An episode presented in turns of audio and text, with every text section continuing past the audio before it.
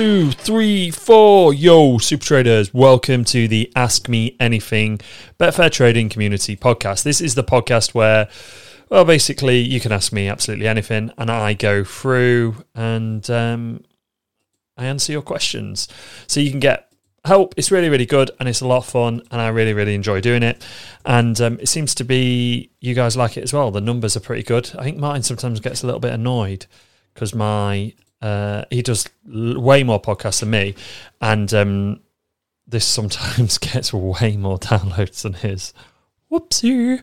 Uh, so anyway, uh, we're going to kick it off, and um, I I usually do share a, a, quote or an idea, and it usually comes from the James Clear uh, three two one newsletter, which I think everybody should be signed up on.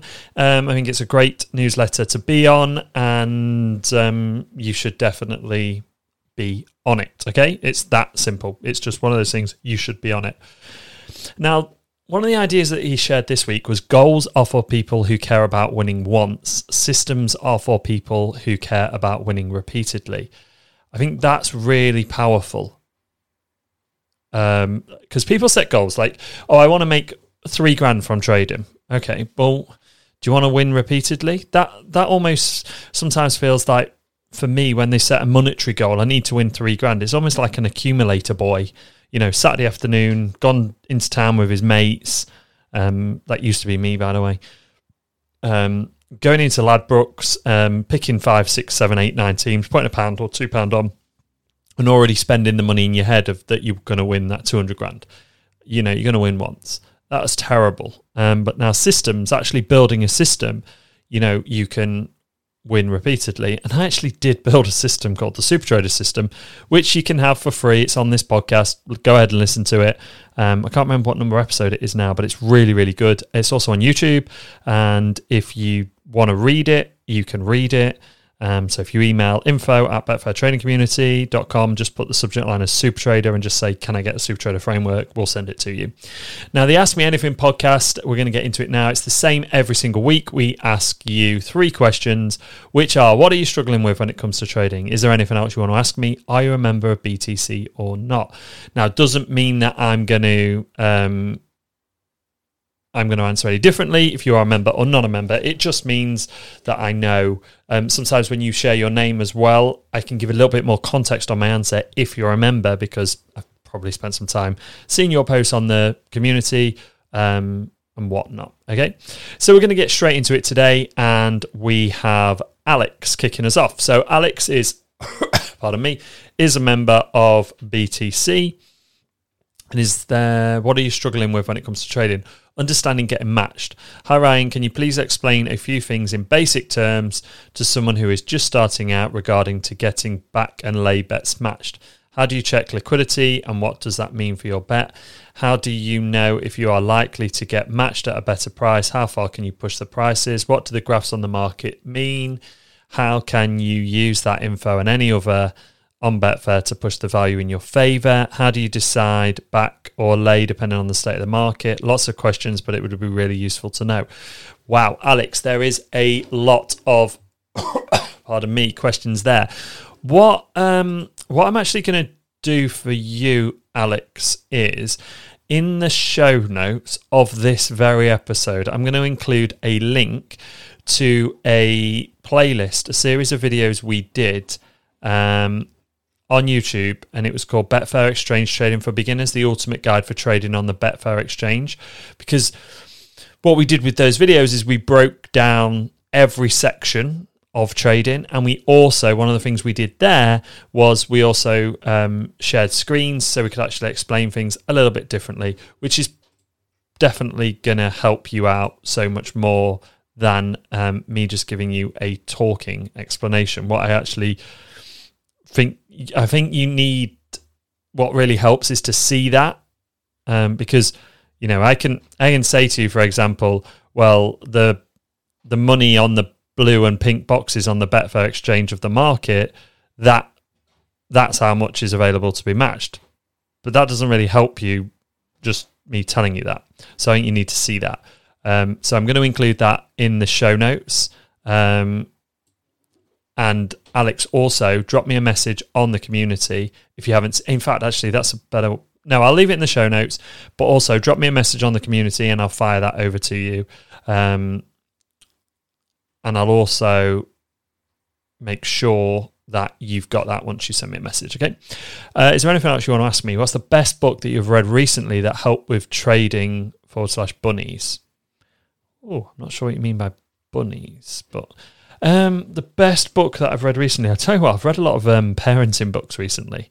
Um, a lot of parenting books. Best book that I have read recently on trading.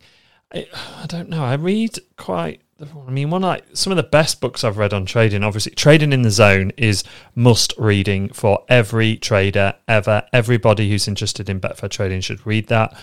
Um, the Psychology of Money is a really good one as well by Morgan Housel. He has a good podcast as well, ladies and gentlemen. You should probably listen to that. Um, but when it comes to sort of trading related books, I'm reading a good one at the minute called Mastery, um, but that's not really trading related, but that's talking about how people mastered their craft. And I think there's a lot of similarities um, to mastering your craft and to mastering your trading. And I did also hear something on was a was it a TV show? Yeah, I was watching Breakpoint on Netflix, the tennis one, and they said that you're only as good as your mind lets you, and that that's a really good thing I think to think about. Um, so yeah, anything mindset related for trading um, is good. Um, and I read a lot more sort of businessy books. I can't really give you anything that I've read recently that I like. I like Mastery. That's a really good one that was recommended by a member to see how people have mastered their craft. And one of the things that it always seems to sort of come back to is patience. You know, they actually they did the time and they had the patience to do that. They they did that. You know, they kept going and they kept going and they kept going and you know that was that was probably a really good that's a really really good thing um Cool. So let's move on. Jed. Uh, okay. Jed is a member. Uh, doesn't have anything else to ask, but does have a struggling one. I'm currently testing a second half goal strategy with small stakes. Entering the market for another goal around 60 minutes.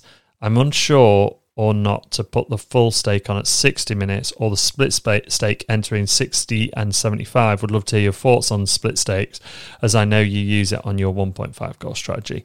I'm more mainly interested in how it affects record keeping and profit loss as some games split staking you would only be using 50 of the stakes if there is a goal between. Yeah, so um, I don't know. So let me say, I don't know if it would be best on this strategy that you're doing because I don't use that strategy. I don't know. The only way to know would be to do it and to test it out. Now, the way that I built the split stake strategy, which will probably help you out a little bit, was I was looking to enter games slightly later. And um, I noticed that goals were being, if I got in at like 30, 35 minutes and a goal was scored later in the window that I was involved in the trade, then um, you know I wouldn't get as much profit because the odds, you know, the odds wouldn't have jumped up as high, and um, the gap sort of between when I got in and when I got out wasn't as big as it could have been. And I was losing value doing that because I was getting in and it was ticking, ticking, tick, tick, tick, tick, tick down all the time. And then it did, it increased by me going, well, do you know what? The price is pretty good at like 50 minutes. Maybe I should just wait. But then I went, but do you know what? If I wait, I'm not getting anything then because I'm going to miss out a huge percentage. I was like, hang on a minute, why don't I just split my stake, drop it in half? I'm going to increase my average, the the price, the average odds, because if I've got in at 30 and 50, then you put those two together yeah, I'm going to increase that. So then what I did was just put another um, couple of rows, columns, sorry, on my spreadsheet. So I would just then be able to track it. You know, it does affect your rec- record keeping because you're only putting half the stake in, but that's fine. You just have like um, entry one, entry two. So sometimes you'll be working out the profit and loss on entry one only. Sometimes you'll be working out on entry one plus entry two.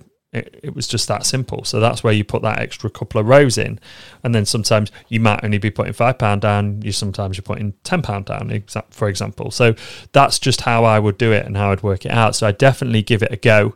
Um, I think it's really solid. I think it's a really, really good way of doing it if you're looking at goals, especially if you're looking, if you're finding games that have a lot of goals in, you know, you're getting in at 60 minutes.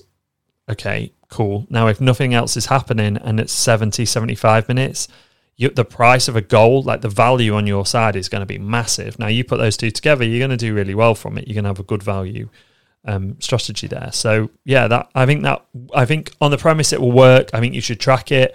I can't say whether I think it will work or not, or it be more profitable. The only way to find out is to test it uh, and then compare it. So that's the great thing by tracking the data. You could do it could do it two ways. If you're putting the full stake on at 60 minutes, you could have that done and just carry on doing that and then copy the sheet and have a replica and then just call it version 1.01 or 02 and then go okay this is me testing this at entering at 60 and 75 so i'm going to put 10 pound on what i'm going to do is 5 pound at 60 and 5 pound at 70 then you would check the price at 60 on the market you're entering so for example say you're doing the over 1.5 what's the price on the over 1.5 at 60 cool what's the price um, on it at 75 cool and then you can you can work everything else out and you can you can get cracking with it. Um, so I hope that helps. If not, obviously, if I don't answer these questions in the right way or you think I haven't answered them in enough detail, then um, just fire me another one. Um, just fire me another one. Okay, now we have uh, Shank has one question. Right, what have we got here?